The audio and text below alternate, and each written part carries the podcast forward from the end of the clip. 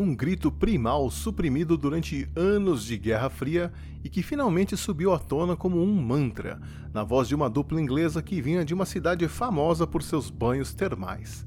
Nesta edição do Resumo do Som, nós vamos retraçar a linha de acontecimentos que culminou na criação do hit Shout, do Tears for Fears.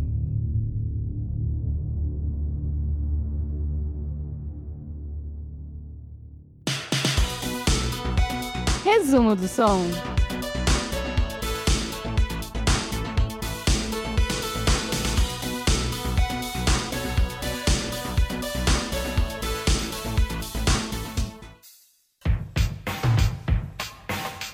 Antes de existir o Tears for Fears, existia uma banda chamada Graduate, com o Roland Orzabal, o Kurt Smith e mais três amigos da cidade de Bath, na Inglaterra, em 1978.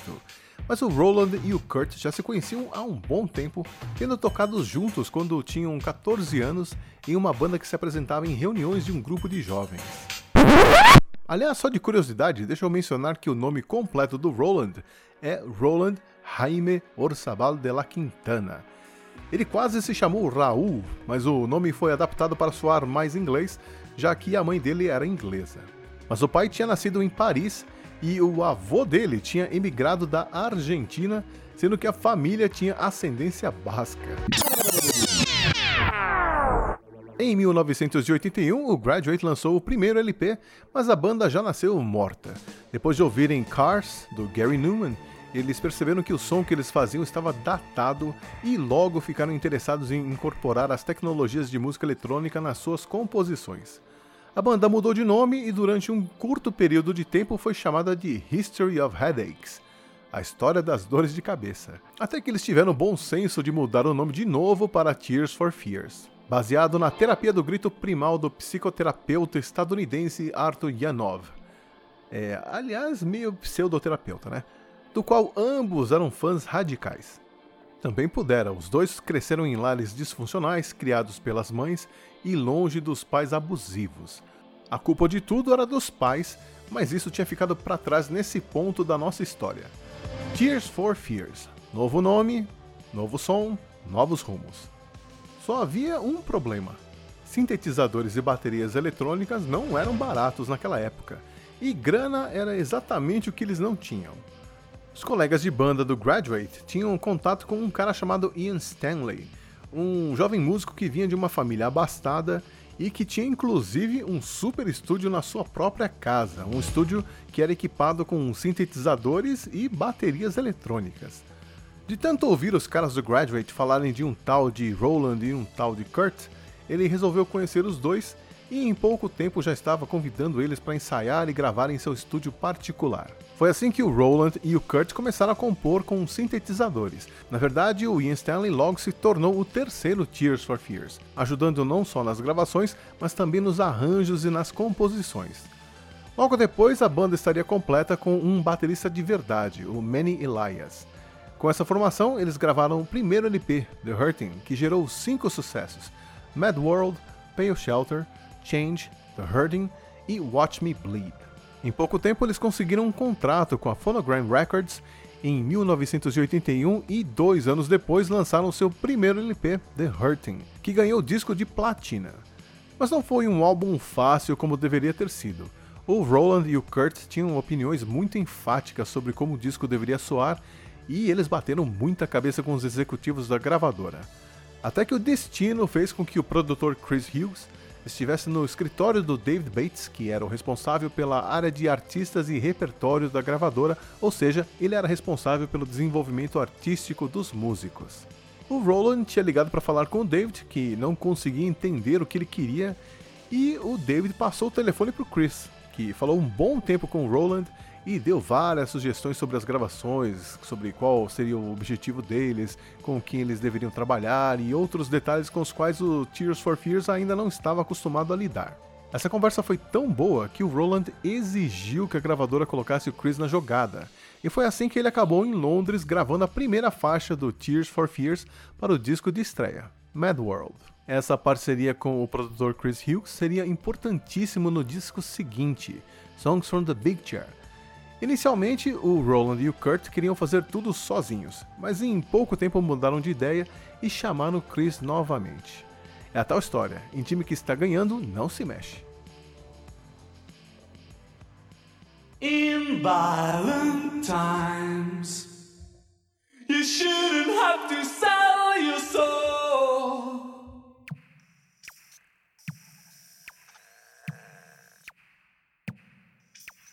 O nome do álbum foi inspirado em um filme de 1976 chamado Sybil, estrelado pela Sally Field, que contava a história de uma mulher com transtorno de múltiplas personalidades que só conseguia ficar centrada na cadeira grande do seu terapeuta, a Big Chair em questão. O álbum inteiro foi composto pelo trio Roland Orzabal, Ian Stanley e Chris Hughes, com o David Bascom na mesa de som. O Kurt Smith aparecia de vez em quando para opinar e gravar vocais, ou então gravar o baixo, mas apesar dele ter poder de veto nas músicas, a participação dele nas composições foi mais na base da consultoria. Quem estava lá no dia a dia eram os três que eu citei, trabalhando no estúdio das 10 da manhã até as 8 da noite e muitas vezes até mais tarde, terminando com uma cervejinha e uns jogos de tabuleiro para relaxar.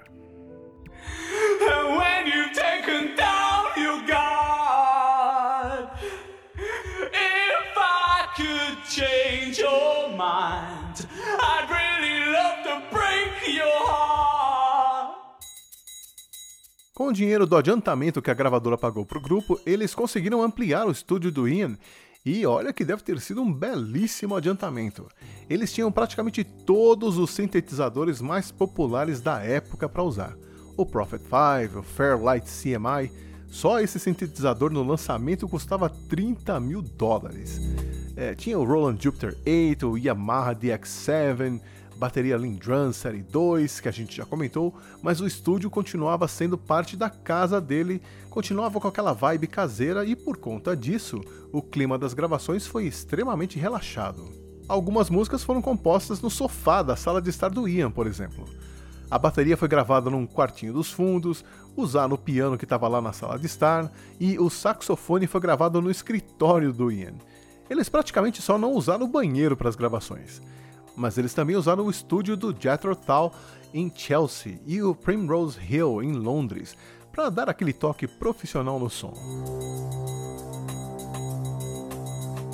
E não era incomum os amigos do Ian aparecerem por lá de noite para bater papo, e assim o Ian acabou ficando bem próximo do Roland e começou a frequentar a casa dele. Everybody Wants to Rule the World saiu de uma visita onde o Ian ouviu o Roland dedilhando uma melodia no violão e sugeriu que ele fizesse alguma música com aquela ideia. Até a esposa do Roland acabou incentivando o marido com algumas composições. Esse clima ajudou muito na produção do álbum, já que todos estavam se sentindo em casa e bem à vontade para dar ideias e colaborar com as músicas. Assim, era comum eles pararem de trabalhar em uma música para inserir a ideia que tiveram em outra música. A única faixa que precisou de dedicação exclusiva foi exatamente Shout. A mixagem foi difícil e durante meses e meses os três ficaram adicionando e tirando partes, sempre achando que tinha ficado boa num dia e mudando de ideia no dia seguinte. Shout, especificamente, foi uma ideia original do Roland Orzabal. Ele levou uma bateria eletrônica Lindrum, sempre ela, e um sintetizador Prophet 5 para sua casa durante o final de semana e ficou lá testando sons o dia inteiro. Ele começou programando várias linhas de bateria das suas canções favoritas, como as do álbum Remaining Light, do Talking Heads. No meio desse trabalho, o refrão de Shout surgiu na cabeça dele, algo que ele achou muito parecido com o refrão de Give Peace a Chance, do John Lennon e da Yoko Ono, que por sinal também eram fãs das teorias do Arthur Yanov. Aliás, o videoclipe dessa música também tem uma referência bitonesca, com o coral no final lembrando Hey Jude. O Roland guardou a ideia na cabeça e o refrão continuou apenas um refrão por um bom tempo. Até que um dia ele mostrou o refrão para o Ian, que ficou alucinado com o que ouviu. Na segunda-feira seguinte, o Ian pediu para o Roland mostrar o refrão para o Chris, que imediatamente percebeu que aquilo tinha cheiro de sucesso e resolveu parar tudo o que estava fazendo com as outras músicas para compor o resto de Shout, que até então tinha apenas cinco palavras na letra. Shout, shout, let it all out. O Roland e o Kurt tiveram que se ausentar por um dia para gravar o videoclipe da música Mother's Talk, e nesse interim o Ian e o Chris criaram o resto da melodia da música. Quando o Roland voltou no dia seguinte, ficou impressionado com o rumo que a música tinha tomado, mas a continuação da composição foi longa e complicada. A música abre com um loop de percussão e um som de baixo sintetizado do Prophet Fire. O som principal de sintetizador vem de um Fairlight ARR1 e produziu um som que você ouve em várias outras músicas da época, como Domino Dancing do Pet Shop Boys e Kiss the Dirt do In Excess, por exemplo.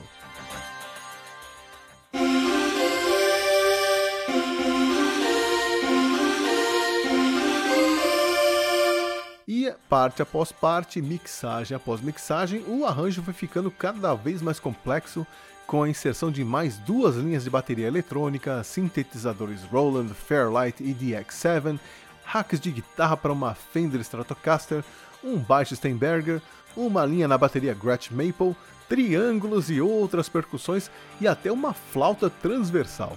Os vocais foram gravados pelo Roland, Kurt e Chris, com participação do cantor Sandy McLelland como backing vocal. Todos os dias surgia uma nova ideia que era incorporada na música e ela foi ficando cada vez mais grandiosa e longa. O Roland teve a ideia de usar uma mesa de gravação que era a mais high-tech na época, e para isso os três viajaram para a Alemanha para gravar em um estúdio em Munique. Mas antes eles foram esquiar e se divertir, o que atrasou um pouco o trabalho e no final das contas, o disco teve mesmo que ser mixado em Londres. A gravadora deve ter adorado essa excursão do Roland. Foram meses e meses de ajustes diários.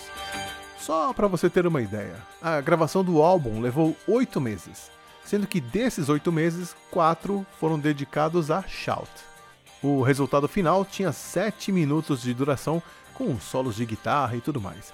Só quando a música ficou pronta, eles foram capazes de perceber o que era supérfluo e o que era essencial na música e fizeram os cortes que resultaram na versão do compacto, que tem 5 minutos e 58 segundos.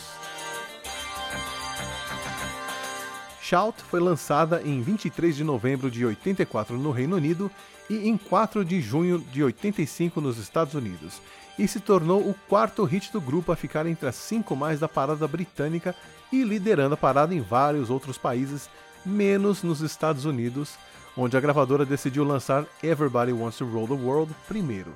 O que não foi uma má ideia, já que a música liderou a parada da Billboard também. Shout tem tempos diferentes de duração dependendo da gravação. O single original tinha 5 minutos e 58 segundos. A versão que foi lançada na Alemanha e Japão tinha 4 minutos e 51 segundos. Mas quem se deu pior nessa história foram os fãs americanos, porque lá nos Estados Unidos, nessa época, as músicas tinham que ser adequadas ao padrão das rádios locais, ou seja, cerca de 3 minutos. Então por lá o single saiu com 3 minutos e 59, só para não falar que chegou a 4 minutos. Mas fique tranquilo, aqui você vai ouvir a versão completa, curta aí.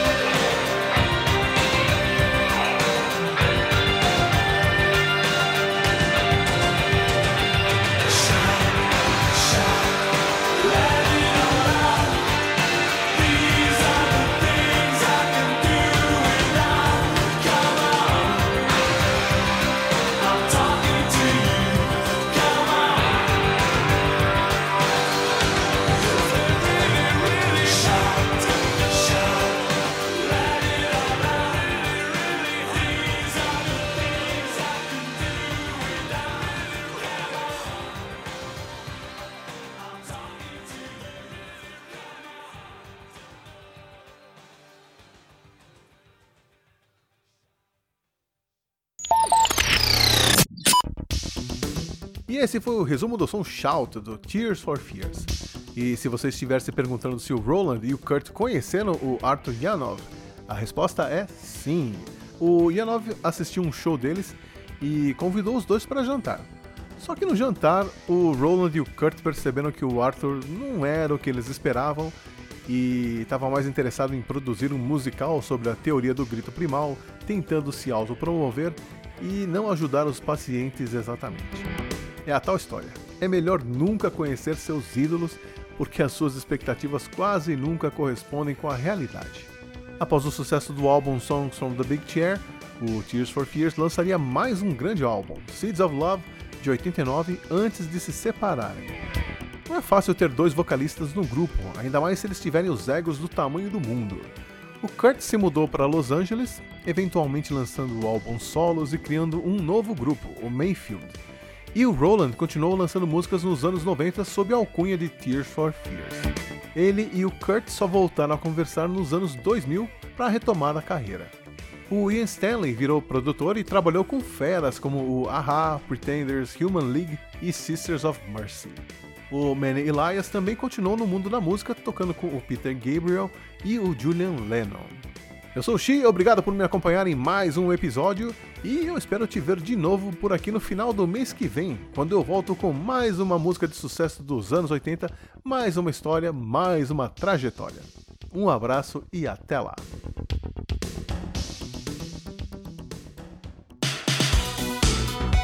Resumo do som.